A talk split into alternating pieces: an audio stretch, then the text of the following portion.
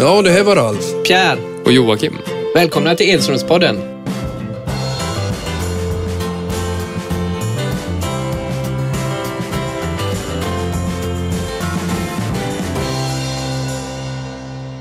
Hej och välkomna till Edströmspodden. Vi kör vidare här och idag är det bara jag och far i studion. Eh, Lillebror han tar lite ledigt här. Det hade en eh, tuff eh, cupmatch igår. Eh, pappa, hur har din eh, vecka varit? Har du börjat jobba än? Ja, då, jag började förra veckan så eh, det, det började precis när det bra vädret kom. Så att, eh, nej, men det känns okej. Okay. För första veckan är det lite trögt, men nu är man inne i det hela igen. Och, jag ringer och jagar sponsorer till handikappidrott. Så det är mycket positivt folk man har att prata med. Ja, det har du gjort i många år. Eh, duktig telefonsäljare nu då. Det var eh, goda historier. Det är det jag brukar få höra. Nej, men, nej, men det, det är så. Man, man blir nästan kompis. Även om man inte träffar personer i frågan än, så har man ju pratat med en del, eh, kanske i 25 år. Och jag börjar på att fundera på att, att jag har hållit på med länge för att det är många av de här man har pratat med som har gått i pension. Okej. Och då kommer det ett nytt folk. Så att, eh, nej men det är väldigt positivt. Det är, tuff, det är tufft att, få in eh, sponsorer, det är det. Men, men samtidigt tycker jag ändå att de man pratar med är väldigt positiva till handikappidrotten. Ja, det är, det är bra att jobba med handikappdrotten och jag jobbar ju med fotbollen och jag säljer ju faktiskt, jag säljer ju ÖIS och vi har också börjat jobba hårt här och säsongen har börjat så, så att eh, det känns som vi har rasslat igång här. Eh, och nu så kör vi vidare med eh, det här eh, poddavsnittet där vi ska diskutera lite agenter och det är ju för att vi fick mycket feedback från förra året, eller förra avsnittet när vi just diskuterar övergångar. Det, det är ett bra ämne och, och vi har ju lite insikt där. Har du, hur var det på din tid pappa med övergångar och agenter? Nej, det var inte så mycket agenter. Det var det väl inte. Eh, övergången till eh, Åtvidaberg från Degerfors eh, gjorde jag själv kan man säga. Och, eh, men sen eh, från Åtvidaberg till PSV så blev det lite grann för att eh, ordföranden i Åtvidaberg, han var högsta hönset i Facit, eh, Lars Hallgren, eh, hjälpte till då. Det var en holländare som hette Gerard Schreivers som ja, agent var han inte, men tipsade PSV om mig. Men när vi förhandlade då så var det Hallgren som eh, fixade till kontraktet. Det var ett väldigt bra kontrakt jag fick.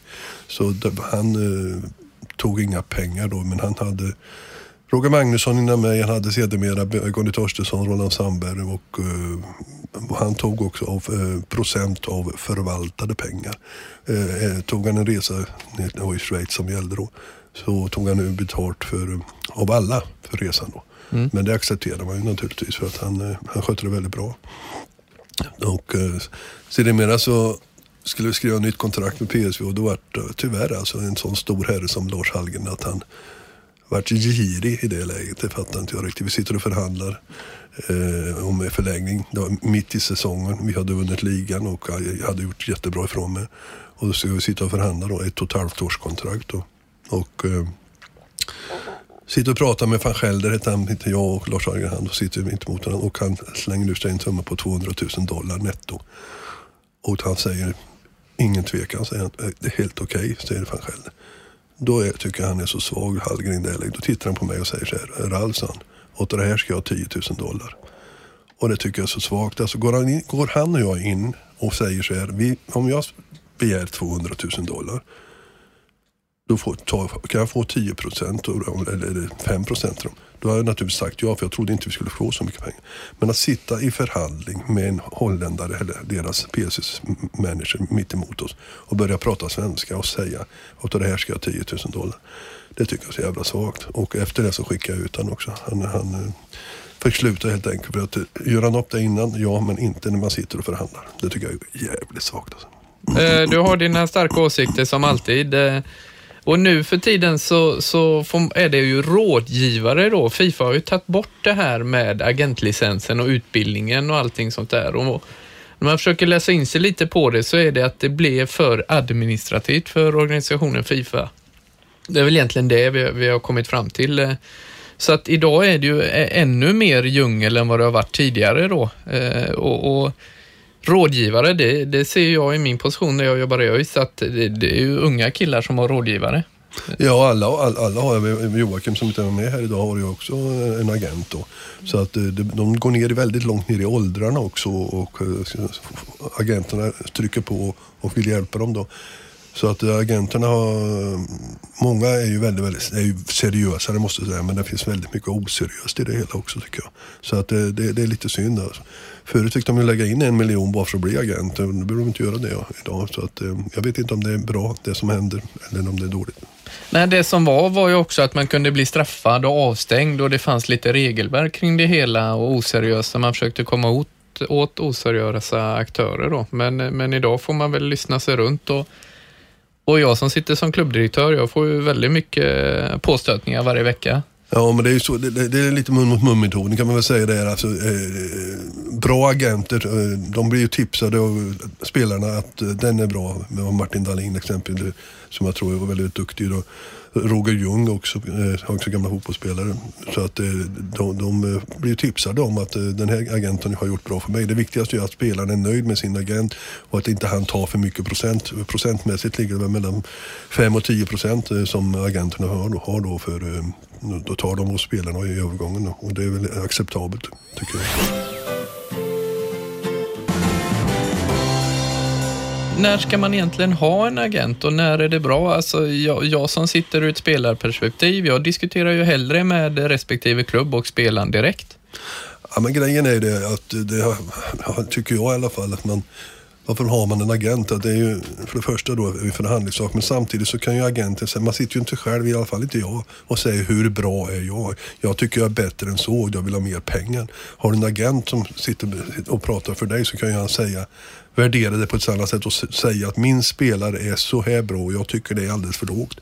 Jag tror det är väldigt svårt att sitta själv och säga det till, till en klubb du pratar med. Det. Så att, eh, det är bra att agenter finns. Det. Plus det är rådgivning som du säger, det är också viktigt.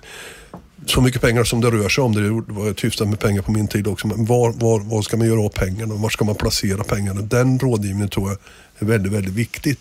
Att man får eh, rätt bankkontakter och hur man ska placera de här pengarna som man får in. Det tycker jag är viktigt att, att man får och det ska agenten också hjälpa till med förhoppningsvis. Ja, nej, för det är ju lite så. Jag, vet ju, jag kommer ihåg när jag satt och gjorde mitt första avtal där med Gunde Bengtsson i ÖIS. Och det, det, då hade jag faktiskt ingen med mig, för jag ville ju vara lite tuff och tyckte att jag klarar mig själv där. Men, men när jag väl satt där så var man ju inte så kaxig. Alltså. Jag stod ju med mössan i hand, så att där kände jag ju verkligen att ah, pappa kanske skulle varit med ändå. Ja, men jag var med när Joakim skrev på för, för Gais och jag, han skojade väl så att det var, han hade fått mer än varit en agent. Men jag tyckte ändå att vi fick till ett bra kontrakt eh, som eh, ökade efterhand då beroende på vem pratade ni med då? Kommer du ihåg det? Uh, Persson. Ja, Mats Persson. Mats Persson ja. ja. Var det tuffa förhandlingar?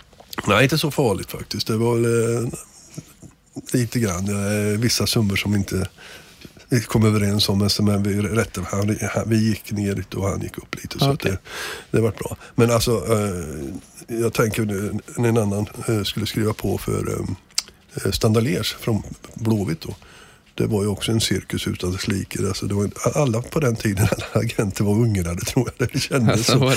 Ja, han heter Polga den här mannen i fråga. Och Expressen var med, Lasse Jansson, Lasse Bäcksbo var med och följde hela den här karusellen då. Och han myglade som attan höll på för att jag hade en fast summa. Jag skulle få gå ut ifrån Blåvitt och det fattade inte jag riktigt Blåvitt då. När jag kom hem från PC till Blåvitt så ville jag ha en fast summa att kunna gå ut eventuellt igen. För jag ville hem och läka ihop och ut igen på 750 000 tror jag. Och det är ju en spottstyver för en forward egentligen.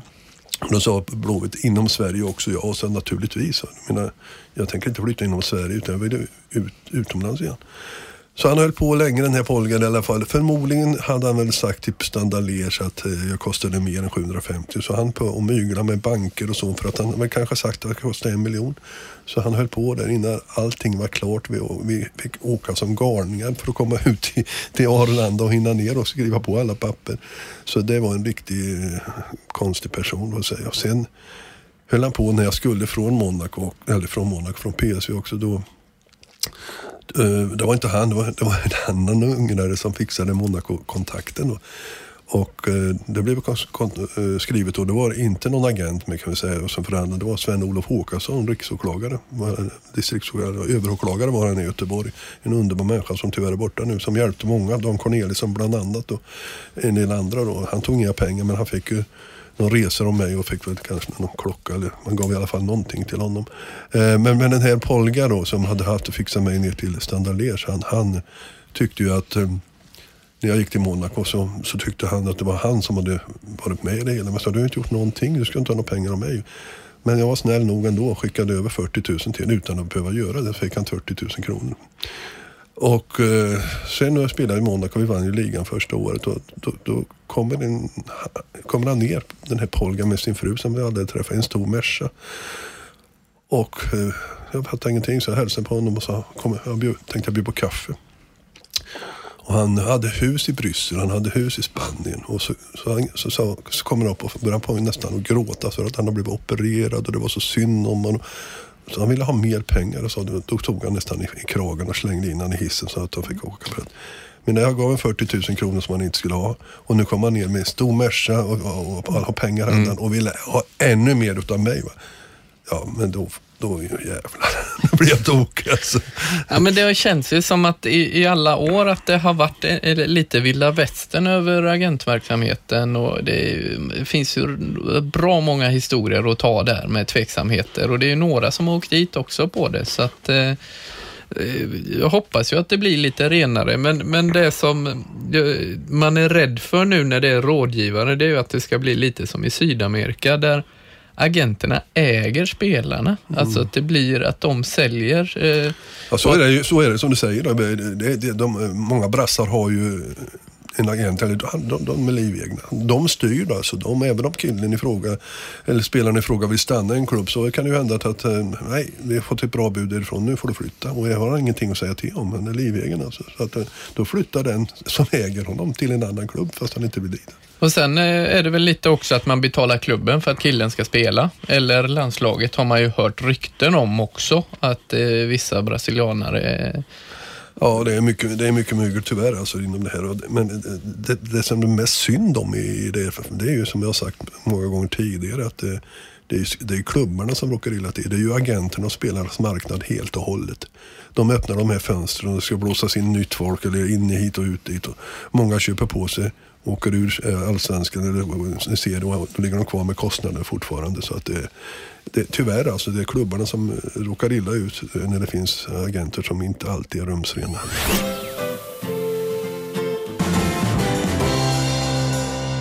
Jag är ju relativt ny i min position som klubbdirektör, men jag har ändå fått ganska bra insikt på, på den här korta tiden, hur det fungerar med övergångar idag då.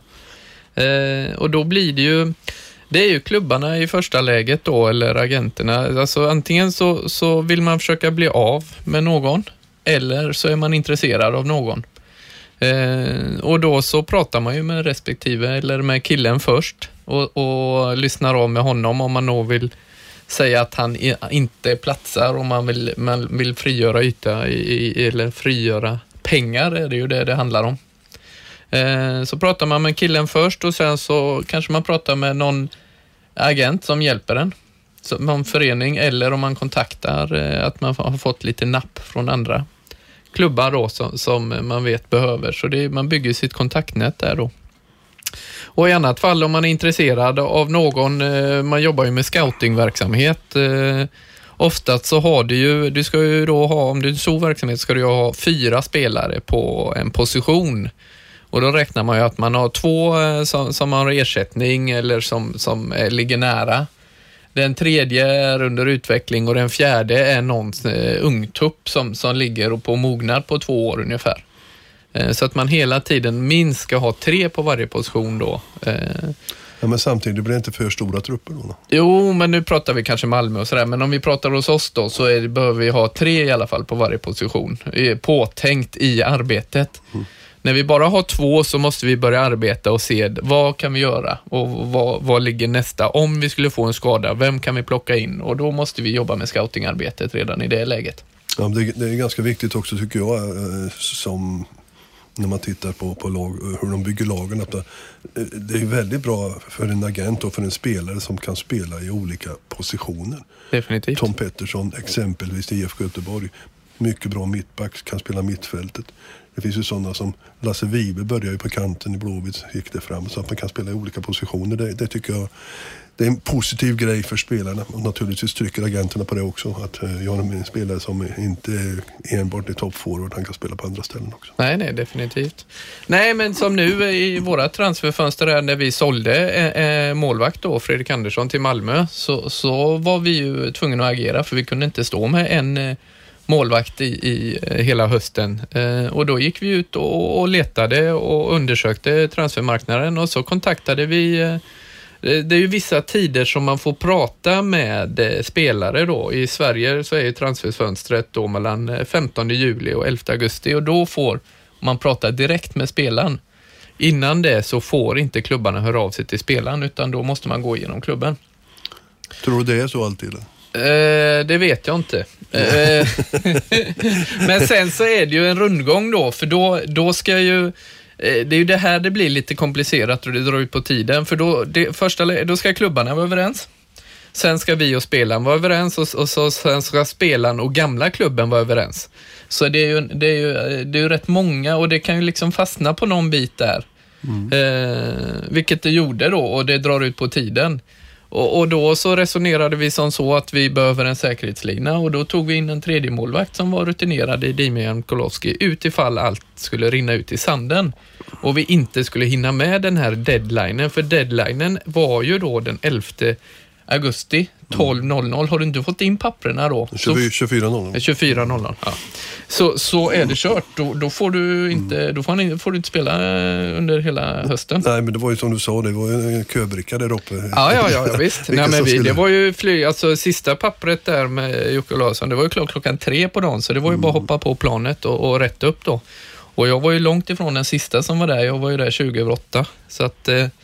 ibland går det fort, men, men det är ju lite så som, som vi har men är det fått till det. Är det inte risken, det är det jag tänker också på när de öppnar de här fönstren, att det är väldigt mycket panikköp. Eh, ni var ju tvungna med målvakt naturligtvis, det är lite speciellt målvakter, men utespelare också. Att det är mycket panikköp i och med att fönstret stänger. Det är det jag menar hela tiden, det är ju agenterna hela tiden eh, sitter på plånboken tänkte jag säga, men de kan ju verkligen utnyttja det här till max och, och pressa ut mycket pengar för en spelare som ibland är ganska medioker. Jo, ja, så är det ju. Och, och, då eh, kan jag berätta också lite då, för då har vi norska fönstret som stänger den 18 augusti. Och, och, så är det ju, du sitter ju på en trupp och vi har en trupp och vissa får spela mindre under säsongen och då kanske man vill se till så att de får speltid och, och, då fick man ju samtal på, från Norge där på söndagskvällen. Ja men tisdag stänger det, har vi liksom den här och den här spelaren och då trycker de ju på deadlinen och då är det klart de sitter i ett bra förhandlingsläge. Ja, jag vet Utsikten har lånat ut uh, två spelare till nor norska division 1. Ja, jag vet, det var samma som vi var på där. Ja. vi hade några gubbar eller så, men, men, men, så är det ju en trupp, den förändras ju under året. Ja, det blir det. Absolut. Nej, men det har ju med ekonomi att göra och Eh, grejen är ju då att eh, det är så många klubbar, inte bara i Sverige utan utomlands också, som eh, ligger på ruinens brant i och med att det kostar så mycket. Vi har exempel Glasgow Rangers som varit nedflyttade i och med att det är ekonomiska problem. Och det är så många klubbar som ligger så risigt till ekonomiskt. Och det, det är tyvärr att det som jag har sagt tidigare, agenterna och spelare har ju, styr ju allt där och agenterna slickar sig verkligen om munnen när de här fönstren öppnas. Ja, och det är ju också lite vad det hamnar i tabelläge laget. vi har ju vissa lag då som ligger i mitten nu till exempel i våran serie. Som varken kan gå upp eller åka ur egentligen och de passar ju på då och eh, få iväg så många spelare som möjligt. Jag vet ju ett lag som fick iväg åtta spelare under, under fönstret här. Och det är ju ett sätt att spara pengar och ladda inför nästa år för att du vet att du, du, är, du ligger inte i toppstriden, du ligger inte i bottenstriden. Och, eh, det är väl det man undrar lite hur guys tänker då, för de ligger där i mitten och så. Där. Ja. Men nu har de lyckats få iväg några under... Ja, de har släppt en hel del. Ja. Nej, nej, men det, nej, men det är tuffa tag alltså. Det, det är som jag säger också att eh, när man köper på sig då och, och, vill vara kvar och så ligger man kvar med den lönen. Det är det som är problemet. Agenten, klubben vill säkert att vi har ett kontrakt som gäller säsongen ut. Klubben vill det ja. Ja. Men agenten Men ha agenten år. vill ju ha fler där. De vill ju ha säkert ett år till efter Ja, det. ja, Och- definitivt. Och, och, går det då illa för klubben, och då ligger de med den kostnaden Mm. året efter. Då. Och eh, är man då i Allsvenskan eller Superettan och åker ur, då, då beror det också på hur mycket pengar man får från Svenska Fotbollförbundet. Det är en väldigt stor skillnad på att spela Allsvenskt och i Superettan. Och åker man sen ur Superettan och ner i... Det Ja, du får ju ingenting Nej, i nej, det, jag menar, det, nej, det är det jag menar. det är Det det är, är så stor skillnad och då ligger du ändå kvar med en ganska hög kostnad på en spelare som du tog in när fönstret Mm. öppnades. Ja, ja. Nej, och det är ju det som är det svåra och det är ju därför så många klubbar har problem med ekonomin. Det är extremt svårt att budgetera.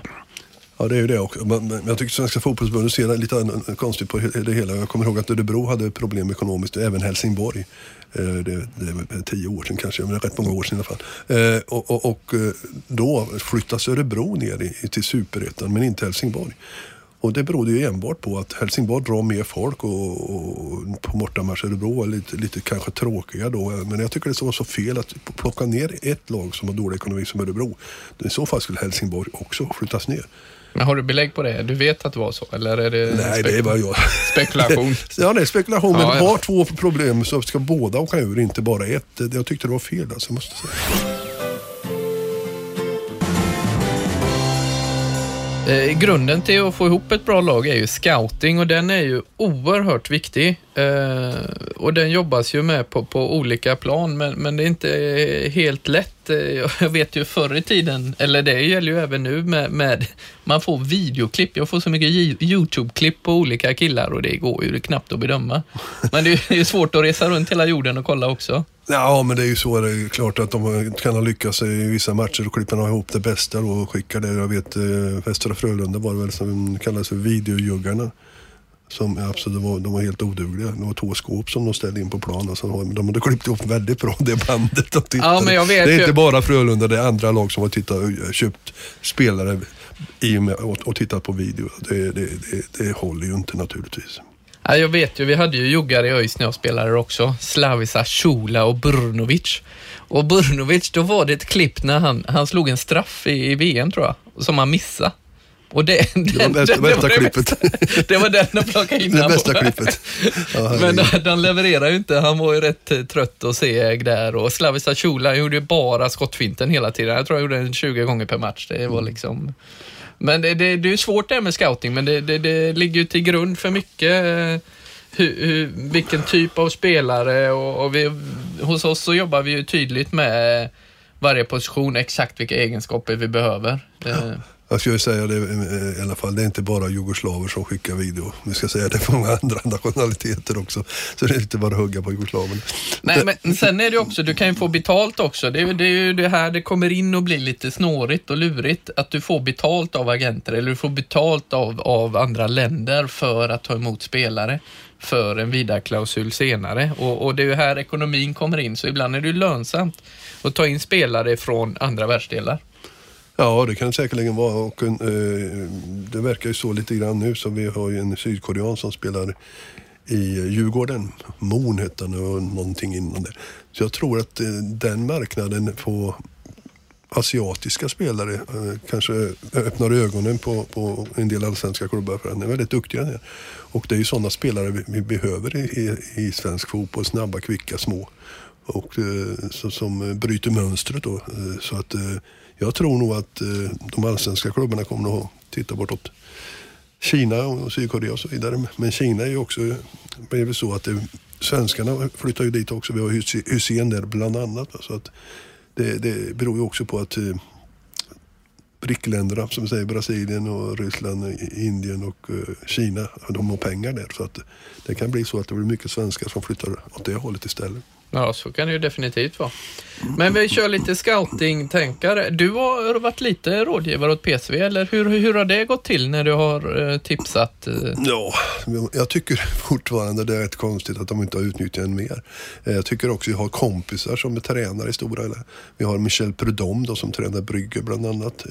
Som, Eh, som mötte Manchester United där för någon dag sedan. Att inte de ringer och frågar mig för att det, det är ju jättekompisar till mig och jag skulle ju aldrig rekommendera en spelare som inte är bra på plan och utanför plan. Med PSV så, så bland annat eh, Hub Stevens hette en mittback som eh, numera tränar Stuttgart. Han har tränat massa olika lag. Var, var tränare i Hamburg då. Och han frågade mig om, om Ola Toivonen. Och då sa jag till, till, till, till, till honom att han är inte riktigt mogen än. Han spelade i Malmö, Ola, då. För han behöver nog ha det året i Malmö. Sen vart han tränare i PSV och då ringde han och pratade med vad säger du om Ola nu då? Nu är, nu är det grönt, så jag. Ola är mogen, han har spelat en jättebra säsong i Malmö. Så det är bara att plocka honom.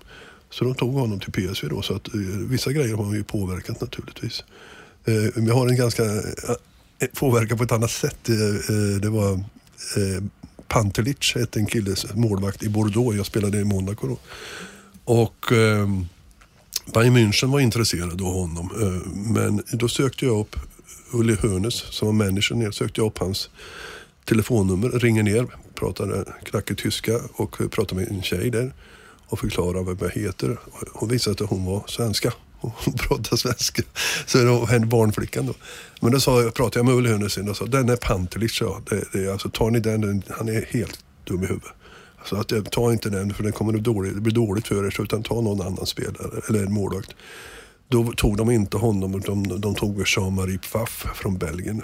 Så att det, var, det påverkar man en del på ett annat sätt. Alltså, det var inte positivt för spelare frågan men jag tyckte ändå jag kunde kliva in i handlingen. Nej men det är ju jätteviktigt att ha med sig också. Personligheten är oerhört viktig i ett omklädningsrum och vad man har för grupp. Eh, så att det ska man liksom inte underskatta. Eh, hur man är på plan, ja visst, men, men även hur man fungerar i gruppen är viktigt. Ja, alltså jag, jag, jag var så bedrövad alltså förra säsongen när, när, när Liverpool, alltså man, ska man köpa på sig problem? Man vet att Balotelli det är ett problembarn. Hur kan man lägga ut mycket pengar och köpa en sån spelare? Jag fattar inte det. Alltså, det köpa grisen i säcken, det blir det ju inte. Men jag tycker det är fruktansvärt. Alltså. Fruktansvärt. Och där har vi ju det då att det, är mycket, det bygger på förtroende och sådana man har spelat med. Är, när man har varit lagkompisar så har man ett förtroende och det är väl lite därför det är så många spelare som är spelaragenter eller rådgivare. Vi, vi har ju ett helt gäng svenskar där eh, med Dalin och eh, Kenneth de, Andersson sa du också? Nej, nej Roger, Stefan Ro, Pettersson vet Roger, jag. Ja, Stefan också. Roger Ljung bland annat också. Så det, det, finns en del. Jag träffade faktiskt igår, igår när jag skulle gå till jobbet så klev ut en, en kille, han jobbar i samma byggnad som jag hälsade på och pratade. Han sa att han hjälper Herrenfen med, med, med spelare bland annat. Och så frågade han vad jag tyckte om Senelli i Elfsborg. Ja, så det, det är en spelare som, eh, han är ju inte lika bra som Messi men han har ju inte gräs när han springer. Va? Han, är, han är en bit över det och, och, och bra spelsinne. Tror du det är någonting för, för henne? För, ja, eller för, ja, definitivt, ja absolut. För han, där har du ju eh, Simon Tern och Sam Larsson är ju det bland annat. Så det var ju suveränt om han kom dit också. Så att han var, verkar nyfiken på, på just Och Det är nog inte bara han ensam om utan det är väldigt många. Och Holland är ett bra steg för svenska spelare att gå från Sverige till Holland och sen etablera sig där och sen gå kanske till ett annat land. Tänk när Andreas eh, Andersson eh, gick till Milan då, och Jesper Blomqvist, att det var för stort steg för dem, det första steget. Självförtroende sjönk och sen flyttade de ju vidare. Men Holland är ett suveränt steg, ta första steg, etablera sig där och spela bra där. Sen kan man titta ut om man ska flytta till andra länder. Tog du betalt för den kommentaren nu då? Jag hoppas du får procent då när den övergången sker. det är inga, jag har ingen procentare. Nej. Nej, absolut inte. Nej, men jag, jag, tycker ändå, som jag pratade om tidigare, att de här spelarna som man känner, Erik Scherritz, eh, Prudom, Hub Stevens och allt vad de heter, med, att, de, att de inte kan ringa och fråga mig om saker. Jag kunde, jag kunde ha varit eh, PSs öga här i Norden. Jag kunde ha kollat Sverige, Norge, Danmark. Men vi kan göra tvärtom. Du kan vara ÖIS öga utåt så kan vi se om vi får ihop någonting. Ja, ja, då får man åka ner till Halmstadlägret och titta på 15-åringar för där är väldigt, väldigt mycket, mycket, mycket agenter som, eh, eller klubbar som är nere och tittar på dem. Vilka som de kan tänka sig att köpa. Messi eh, till exempel, jag tror han var 12 eller 13. Var han i Halmstad? Nej, han var inte det. Men, men jag tänkte bara hoppa över lite. Att, okay. att, att, man tar, tar uh, spelare i tidig ålder. Jag tror han var 12-13 år när han flyttade till Barcelona. Jo, jo. Men det är ju eh, once in million liksom. Ja, men det sa jag inte heller. Att det var, men det är ju så det är. Men, men de går ner för långt i åldrarna nu. Alltså, det känns konstigt.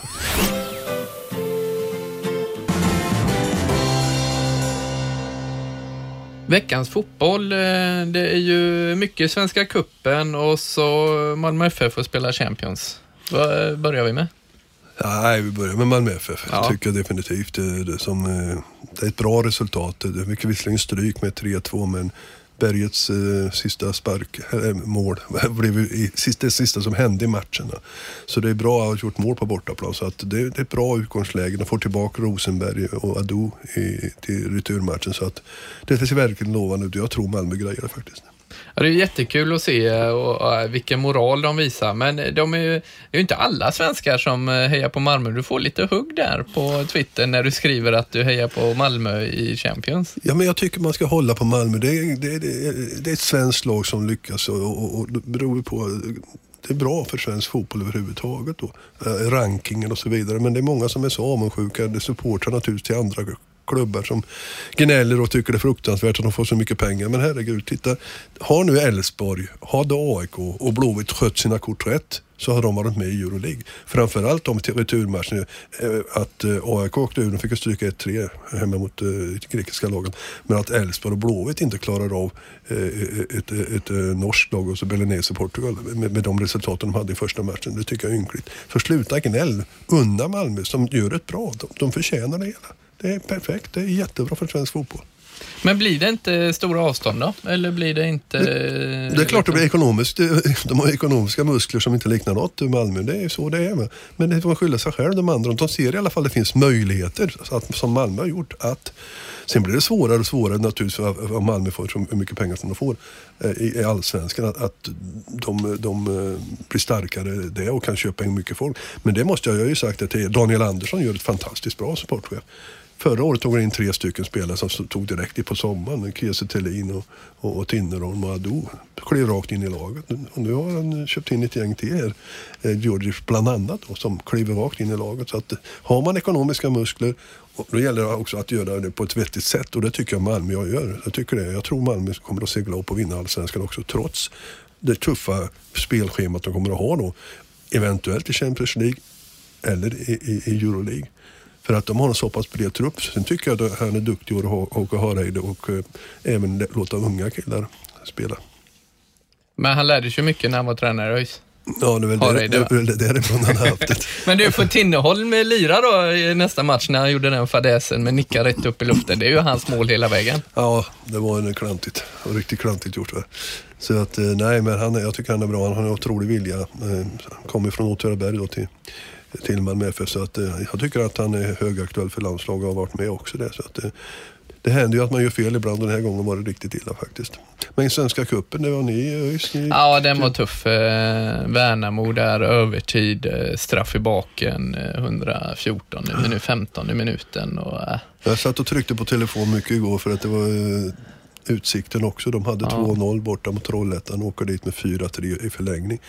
Degerfors ledde med 2-0 ganska stabilt mot Gute från Gotland. Såg bra ut. Vad händer då? Ja, 1-1, 1-2, 2-2 och förlängning. Men där, där, där eh, vinner de. också. Degerfors är ju vidare. Och Blåvitt hade ju en ganska enkel resa mot Kristianstad. Det vart ju 6-1. Lite kul tycker jag ändå att Viktor Sköld eh, fick göra tre mål. Han kom ju från Åtvidaberg till i fönstret här till Blåvitt. Så det var kul för honom och hans självförtroende. Och Elfsborg vinner med 1-0 mot somaliska ja, var det va? Ja. Den är inte lite så intressant. Nej, det, är, nej men det, det räcker att vinna. Och det är samma Häcken hade ju lite problem också med 3-2 så att det, det, det, det, var väl inga större sensationer. Den stora sensationen var väl att Mjällby åkte på dess äh, pisk. Mm, mm. Ja, det gjorde de. Men Svenska Kuppen, hur står den sig då? Är, är den liksom, satsar man? Alltså, jag vet ju... Ja, men det är bättre nu. Det är bättre nu, vet du, bättre nu ja, i, i och med att du har det eh, vårstarten kan man säga att de spelade gruppspel, hör de väl det då. Så att det, det, det, det, det har fått högre status nu än det hade tidigare tycker jag. Edströmspoddens topp-tre-lista. Eh, Topp-tre-listan. Eh, vi har ju pratat lite agenter. Vi vet ju inte. Vi tänkte om de tjänar 10 på de här övergångarna så, så kan de ju må rätt bra. Eh, på tredje plats, eh, sin, Zinedine. Zinedine Zidane från Juventus Real Madrid, 75 miljoner. Euro. Euro ja, och det är en fantastisk fotbollsspelare Zidane. Helt underbart. Och eh, sen är det ju konstigt nog med han, man kommer ihåg skallen mot Materazzi, VM 2006. Det var ju hemskt. Innan dess hade han chippat in en straff, ribba in, som var helt underbar. Och så nickmålen han gjorde där det i finalen. 98, 98 ja. då, han, han var ingen nickspelare, han gjorde så. Men han var en stor spelare med 75 miljoner euro. Ja, det är mycket pengar. Det är mycket pengar. På eh, andra plats, eh, största övergångar, eh, Christian Bale. Ja, det tycker jag är för mycket. Han är bra Bale, alltså, men så bra är han inte. Så att eh, 91 miljoner euro det är till, från eh, Tottenham då till Real Madrid. Men de är ju villiga att köpa tillbaka något engelskt lag har varit det. Så att, eh, då får de väl lägga upp ännu mer pengar i så fall. Men den värsta, den största övergången är Cristiano Ronaldo från United till Real Madrid. Real Madrid. Observera nu allihopa, alla de här tre vi pratar om har gått till Real Madrid. Gick från Manchester United då. Men han, eh, ingen är värd så mycket pengar men han gör ju skillnad. Alltså han gör, vräker ju in mål eh, enormt. Och de säljer otroligt mycket tröjor med Ronaldo på ryggen som, som de får att de får mycket pengar tillbaka. Beckham var likadant. Mm. De, de är väldigt populära borta i Asien. De säljer väldigt mycket tröjor. Så att eh, när Beckham eh, spelade så, eh, vad var han spelade? Han var i Barcelona. Nej, det var han inte. Han var i Real Madrid. Var väl. Och eh, när han spelade så eh, det tog man inte mer än något år eller något, ett och ett halvt så kanske de hade tillbaka i alla fall minst hälften av den övergångssumman i och med att de har sålt så mycket tröjor. Jo, men han är ju den största PR-maskinen av ja, alla. Så att, absolut, absolut. Ja. Men det är ju intressant är att Real tar positionen. De vill ju betala mest. De vill ju vara dem. De vill ju ha den stämpeln. Det är ju deras grej. Det är ju deras image. Ja, det, det, är en konstig image får man säga. Jo, jo. Den som betalar mest. Men som sagt, de, de har gjort det juridiskt bra naturligtvis. Men det är klart, det är, det är som vi snackar om eh, mycket pengar i fotbollen. Så klubbarna, de rika klubbarna blir rikare och de fattigare blir fattigare. I, i, tycker jag det känns som. Gapet blir större och större mellan rik och fattig. Nu pratar du emot det, för då blir det ju Malmö blir ju rikare. Ja. det är bra. Vi summerar topp tre-listan. Första plats Ronaldo, andra plats Christian Bale och tredje plats Zinedine Zidane. Största övergångarna.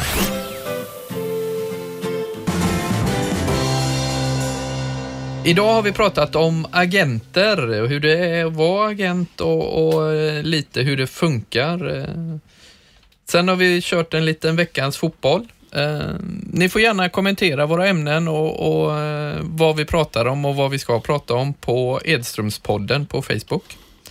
Vi avslutar med att pappa, du får välja en låt idag. Ja, nu blir det italienskt. Jag gillar det faktiskt. Il Maschi med Gianna Nannini. Tack för idag. Ha det gott. Ha det gott. Må bra.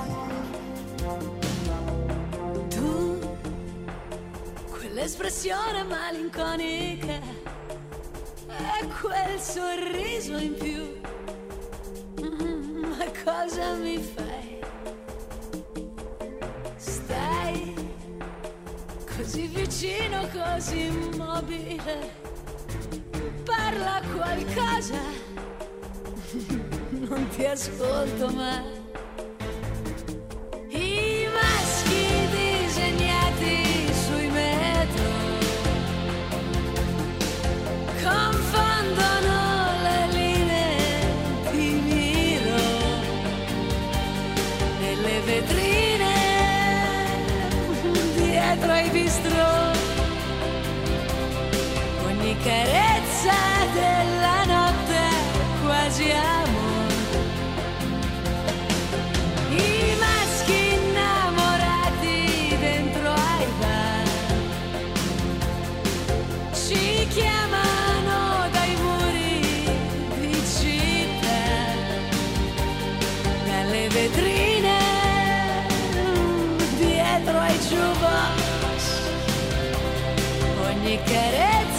della notte quasi amore.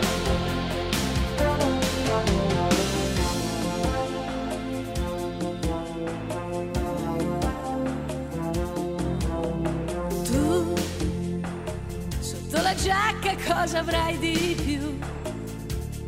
Quando fa sera, il cuore si scatena mi va sulle scale poi te lo darò. Quello che sento, mm, parlami ancora un po'. I maschi innamorati dentro ai bar ci chiamano